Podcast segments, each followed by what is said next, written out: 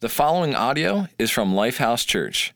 We hope you are blessed by this message and encourage you to connect with us on social media or lifehousechurch.org.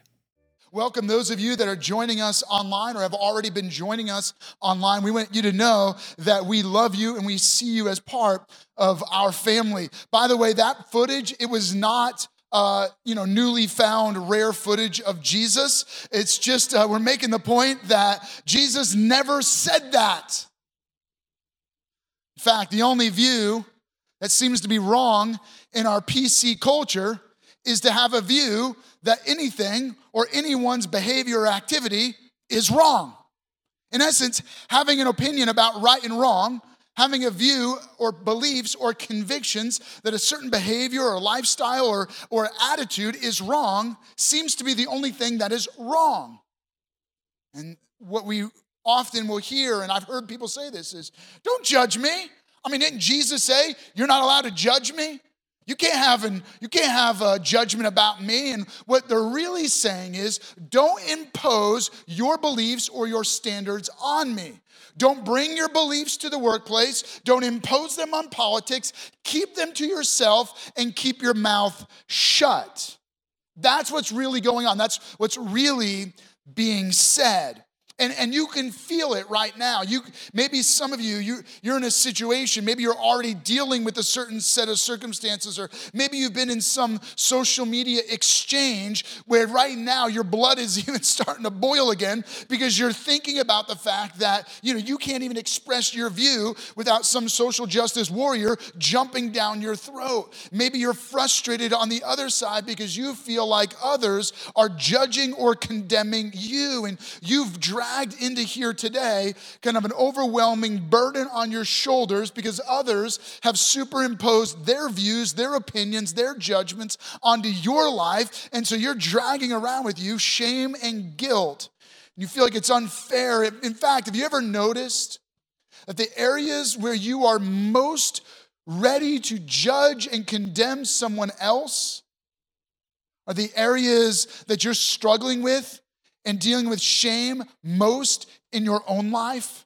It's like we most recognize in others the issues that we're dealing with. And this was what the nation of Israel was going through. You have an entire nation of people that during Jesus' time, they had been occupied by the Roman Empire, where they were being mistreated, robbed, abused, their women raped, and men murdered. It was this time when the, the Roman Empire had spread out and taken control of the land of Palestine, which included the, Rome, the, the nation of Israel. And what they would do is they would hire from among the Jewish people, and this would happen in every country, they would hire from among the people men who would be used as tax collectors, who would go to all of their neighbors and take their taxes, take collect taxes from them. They would use those taxes, give them back to the Roman Empire, and the Roman nation would use them to fund the standing armies that were occupying the nation. The same soldiers that were abusing the people, raping the women, and murdering the men. All right, so follow this string of thinking here. Here's a Jewish nation where their own people are robbing them to collect taxes to fund the soldiers that are in turn abusing them. Now, if you're among that people, you, you're feeling a lot of judgment toward the Roman people. You feel a lot of anger and hurt and hate toward those tax collectors. As a result, you want revenge. More than revenge, you want your freedom. You want God to raise up his Messiah who would set your nation free and reestablish your kingdom. And so when Jesus came along, teaching about God's kingdom among men, healing the sick, giving sight to the blind, raising the dead, here is your king. And so the crowd of people mobbed around Jesus, ready to make them their king. Jesus, sensing that his coronation was coming, he withdrew from the crowd and went off by himself. But the crowd of people mobbed around him and followed him. So Jesus, seeing their in, and seeing through their behavior to their intentions, rather than leading a political revolution, sat down on the hillside and began to teach revolutionary ideas. In that crowd was a tax collecting trader named Matthew. Matthew was one of those guys that was robbing his neighbors and stealing from his friends. Matthew heard Jesus teach in such a way that it changed his life. He became a follower of Jesus. Later in his life, he sat down and wrote out the account of the life and teachings of Jesus. We have that written account in our Bible. It's called Matthew, or the good news of the life of Jesus from the eyewitness account of Matthew. Matthew records this teaching, this sermon that Jesus preached when the people were ready to make him king, and he records it, and we have it. The message, this sermon, challenges the people because it's not what they want to hear and it's not what you want to hear, but it's what they needed to hear and it's what we need to hear. In his opening statement, he gives an outline of his sermon, and one of his specific thoughts he says, Jesus is teaching, and it's recorded in the Gospel of Matthew, chapter 5, verse 7, where Jesus simply says, Blessed are the merciful, for they will be shown mercy. It's a radical idea. It's revolutionary. It's countercultural and it's counterintuitive, meaning it goes against your instinct.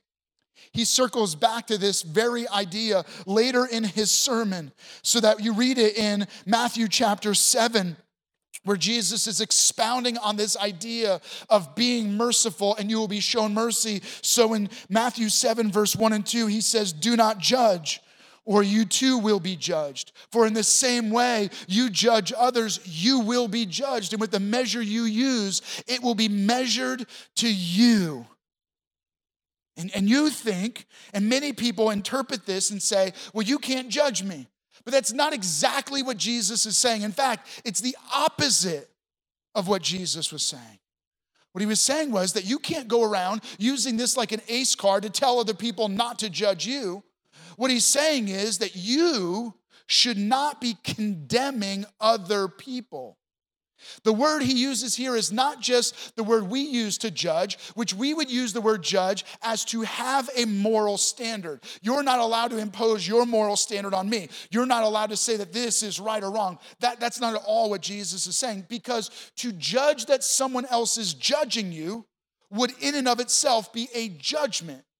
You following me? So that would be illogical. That would be uh, an unreasonable statement to make. No, what Jesus is saying is that we must not condemn or damn someone. We must not make a judgment about their spiritual condition so as to judge that they are spiritually far away from God.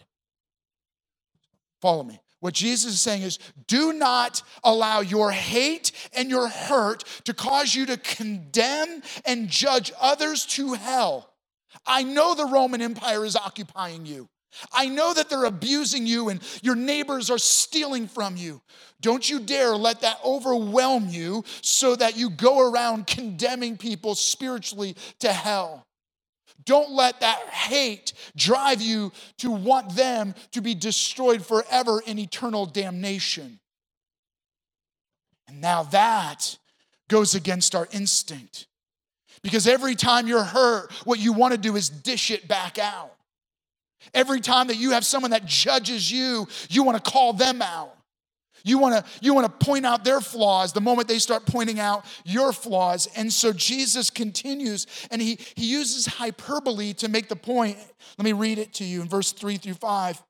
Why do you look at the speck of sawdust in your brother's eye and pay no attention to the plank in your own eye. He, he's saying, um, you know, Jesus is a carpenter, so he totally gets this idea of working with wood. If you've ever worked on a table saw, maybe imagine the idea of you are running two by fours through the table, table saw, you're, you're trying to trim them down, and imagine a piece of sawdust flies off the saw and hits the guy who's helping you in the eye. He catches a piece of sawdust in his eye. And he yells, but as he yells, you make a mistake, and the board shoots off the saw and lodges itself in your eye socket. Now you got a giant two by four stuck in your eye. And he's yelling, he's got a piece of sawdust in his eye. What Jesus is saying is look at the situation. which is more eternally significant? It would require t- tweezers to get the sawdust out of his eye. It requires a chainsaw to get the plank out of your eye. He goes, Here's the deal don't turn and put your focus on his sawdust. When you're so blinded because you got a plank jammed in your eye socket. Obviously, he's using hyperbole here to make the point about the situation or the climate of our souls. And here is the application. Here is what you do with this if there's a takeaway for you and I, if there's something for us to write down, if there's something for us to apply as we get into our everyday life, if there's something you can use in your home, in the workplace, in your politics, if there's any one idea to summarize the teachings of Jesus in this moment, it would be this be merciful. Take a moment, write that down. If you're on social media, type that in. If you're on your smartphone, take notes and write that in. Be merciful. Now, wouldn't it be amazing if today that weight that you carried in, that weight that you feel right now, when others have judged you, when your own conscience has condemned you, imagine that we could spiritual reach into your life and lift that weight off. Remove the shame, lift the guilt. Imagine those logs that are weighing on your shoulders. Imagine the plank that has blinded your eye, that has driven you to hate, that has caused your prejudices and your biases to, to completely blind the way you view other people and the world around you. Imagine your blindness was healed, the plank removed, the logs were lifted. Imagine how different your life and my life would be. Now imagine that happened broadly. Hate speech and bigotry, and prejudice, and attitudes of condemnation were wiped away from our communities, our cities, our country, globe. Imagine how different the world around us would be. But you and I know it's just a pipe dream. It's absurd. It's not only absurd, it's impossible. But why is that impossible? Here is why and it's a basic law of science. Sir Isaac Newton gave us three laws. First one whatever goes up must come down. It's the law of gravity. His third law, which was for every action, there is an equal and opposite reaction. That's right. So if you've been judged, you're going to judge. Whatever goes in will come out. For every action, there is an equal and opposite reaction. People that are the most judgmental and the most condemning are usually those that are carrying condemnation and judgment inside of them. People are quick to throw guilt on you because they're carrying guilt. Hurting people hurt people. And so, as a result, it's a tit for tat. It's instinctive, it's basic to who we are, and we can't help ourselves. We judge others because we are carrying judgment. We heap guilt and shame onto others because we are harboring guilt and shame, and that's the way it is. But this guy, Matthew, who's an expert at the tit for tat, he's been hated, He's been mistreated, and so he dishes it right back out. How does he dish it out? He just goes to his neighbor's house and steals from him. He robs him from, with using the excuse of taxes. But then Matthew meets Jesus. Jesus says, Be merciful, you'll be shown mercy. It's this radically new, different idea. And we are all Matthew. We are all traitors who have become employed by the enemy. We have been employed by sin that lives inside of us, that drives us to become partnered with the enemy of our souls. An enemy that drives us to disregard God and regard our own desires as king. We choose to ignore the way of God and follow our own ways. And when we disregard God and we follow our own instinct, we follow the instinct. For every action, there is an equal and opposite reaction of sin where we hurt others, we cut ourselves off from relationship with God. As a result, we are not just condemned, we are eternally condemned. For every one of us, we carry the judgment that we deserve forever condemnation, forever damnation. That's the consequence of of sin living inside of us, but God was unwilling to leave us on a course toward eternal judgment. And so he intervened in our lives by becoming one of us. Then he dies on a cross. He takes all of the judgment of sin. He takes all of the logs that are weighing on our shoulders, all of the planks that are embedded in our eyes. He takes them out. He puts them on himself. He, he allows himself to be hung on beams. Sin, nailing him to the cross so that he bears our judgment, he bears our shame, he carries our guilt, and so that when he dies, he dies once for all. He dies our eternal damnation so that whoever believes in Jesus by faith is forgiven of their sins. The death of Jesus becomes our life. The judgment that Jesus absorbed brings us forgiveness so that when you and I believe in Jesus by faith, what had filled us previously, judgment, shame, guilt, is washed and cleansed as though it was an infected wound. That healing balm that comes from the cross of Jesus washes over it, washes out the shame, washes out the guilt, removes the sin, and in place of sin, God offers us His Spirit, His invisible and eternal spirit that comes and lives inside of our spirit. And when God's spirit is alive in our spirit, He makes us truly alive.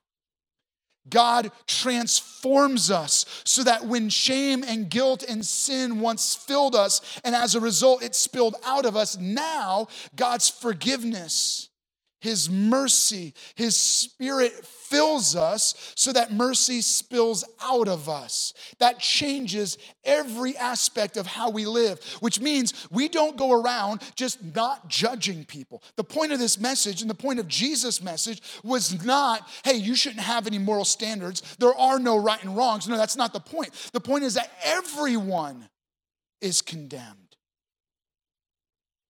But there is new life and forgiveness and mercy found in Jesus Christ. And when you become a Jesus follower, the same mercy that fills you spills out of you. So, how do you live a life where you are merciful? Let, me give it to you in two complementary parts. The first is this if we're gonna be merciful, we have to be slow to judge. I want you to write that down. I want you to let that thought stick in your mind. Now, follow me here. The idea is not that you can't have standards of right and wrong, it is that we must be slow to condemn, slow to come to spiritual judgment about others. Listen to what Jesus teaches. And I'm going to read it to you in the message translation. Don't pick on people, jump on their failures, criticize their faults. Unless, of course, you want the same treatment. That critical spirit has a way of boomeranging. Jesus is speaking to the crowd. He's saying, hey, hey, hey, slow down about your judgment about those Roman soldiers. I know that you hate those tax collectors, but slow down be slow to judge. For whatever standard you're using to judge them, that same standard is going to be used against you. And so you look at this, okay, how do I apply this to my life today? We're not under Roman occupation. We're, you know, we're not being um, necessarily systematically abused and raped and robbed and murdered, but boy, do we live in a land and a nation and a time and a culture where people feel mistreated and victimized and marginalized and taken advantage of.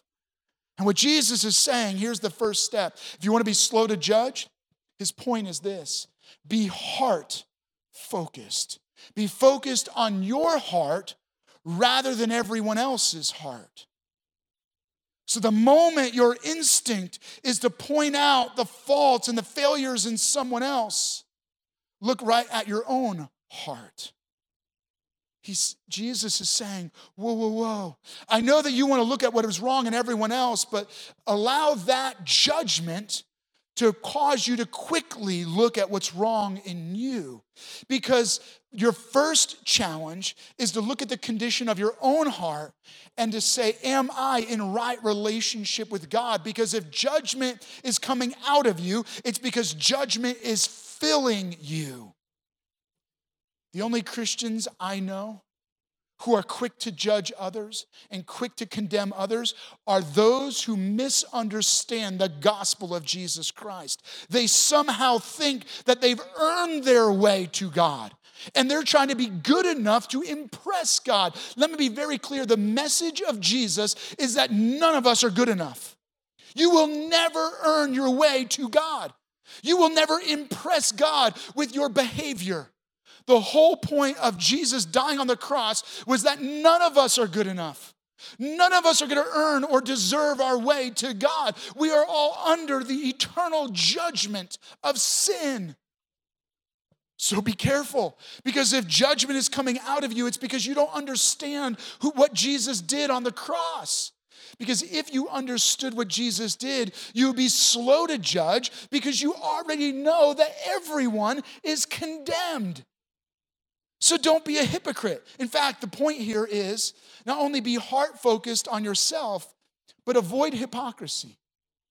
Avoid holding others to a standard that you can't measure up to yourself. Understand that if you're demanding perfection of others, a perfection that you will never achieve, you cannot achieve. That's the point of Jesus dying on the cross is that you are you and I are completely imperfect. We are totally deserving of judgment. So don't be a hypocrite. And then avoid bigotry. Let me explain. I have seen and heard way too many Christians Way too many people who believe, who call themselves Jesus followers, but their moral standards change based on who they know. Follow me. They have this moral view that they believe is grounded in the Bible, but they, they impose it on people they don't know. And then they meet somebody who's struggling with that very issue. And they go, wow, they're such a nice person. I must have been wrong about my views. Well, that's not so, they're not so bad. So what they're doing must not be bad. And they no longer believe what they once believed was wrong. They change their moral view based on knowing someone. If your moral standards change because you meet a nice person that is struggling with that behavior or that lifestyle, you did not have a moral standard anchored in the Word of God. You are a bigot. Good for you that you finally overcame your bigotry and stopped hurting and hating people. Let me be very clear our moral standards do not change based on whether we meet really nice people that struggle with the standards of God. Because the way we interact with them is not heaping more judgment on them, but showing mercy be very clear. People don't need all of their faults and failures pointed out. You don't need me to condemn you and judge you. You don't your neighbors don't need you to judge them. We all recognize that we are messed up, broken people. What our world needs is people that can show mercy and be slow to judge. Which means this, this is how you can interpret this. Passionately carry your convictions and compassionately care for others. Let me say that again. Passionately carry your convictions while, pas- while compassionately caring for others, which then leads to the second way that you apply this message, Jesus' expectation of being merciful. It's not only to be slow to judge, but quick to love quick to love. Not just not being quick to judge, be slow to judge, slow down. But be quick to show the love of God. Jesus says it this way, verse 2 For the same way you judge others, you will be judged. And with the measure you use, it will be measured to you. This isn't just like a threat, it's also an invitation. Because what is Jesus unpacking? He's unpacking the idea of being merciful. So think about it. What measure should Jesus followers be measuring out to others? Mercy. He's saying, so if you measure out mercy to others because it's spilling out of you, because that's what's filling you up, guess what God is going to measure into your life? You are going to be measured by the same measure that you use with others. So, if instead of judging others, you are being merciful to others, you will receive and continue to be filled with the mercy of God. And I promise you, there are people around you, most people around you are dealing with issues and pain and judgment far beyond what you can possibly imagine. The people sitting next to you, the car driving down the road next to you, the person in the other computer that's on the opposite side of the conversation across from you, they are carrying judgment, and what they need is mercy. And you, you have been uniquely positioned to do what no one else in the world around you can do. Anyone can dish out judgment. Anyone can dish out guilt.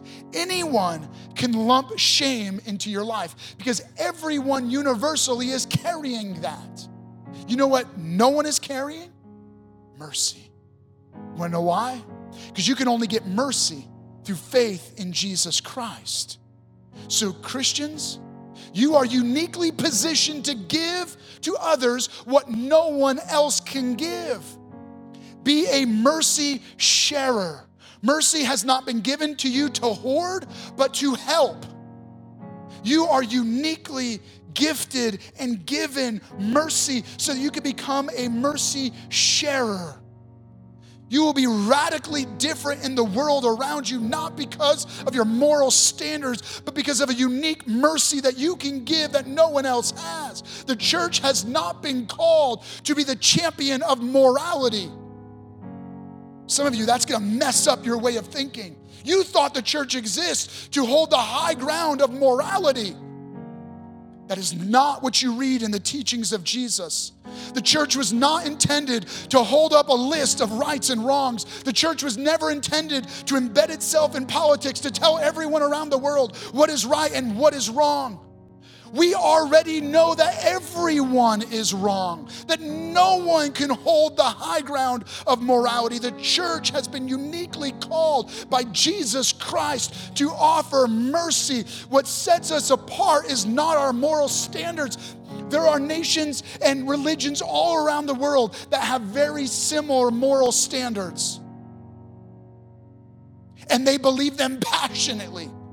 In fact, they'll kill people who don't measure up to those moral standards. What sets us apart is mercy.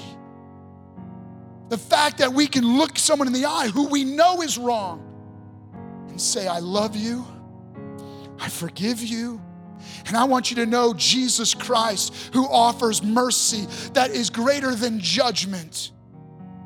Not only do I not judge you, but I am offering you the love of God now, that is a radically new and different idea that is revolutionary, that allows God's kingdom to begin to spread into your life. And as God's kingdom grows in your heart, God's kingdom spreads into other people's lives.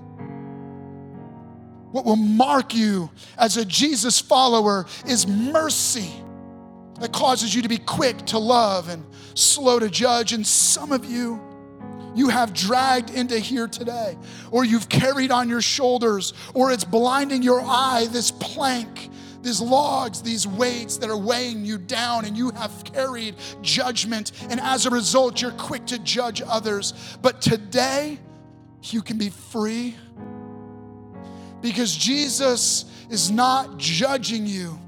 He's offering you mercy. God's Spirit is among us. And whether you are joining us online, want you to know God's mercy is available for you today.